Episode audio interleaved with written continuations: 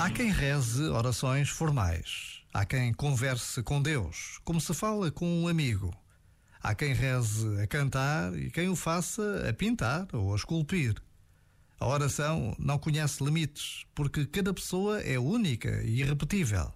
Mas tem sempre de partir de um desejo de encontro, de procura, desta consciência de que somos finitos perante a imensidade da criação. Por vezes, Basta a pausa de um minuto para despertar esta vontade de encontro, porque em todos nós habita o desejo profundo de um encontro com Deus. Este momento está disponível em podcast no site e na app.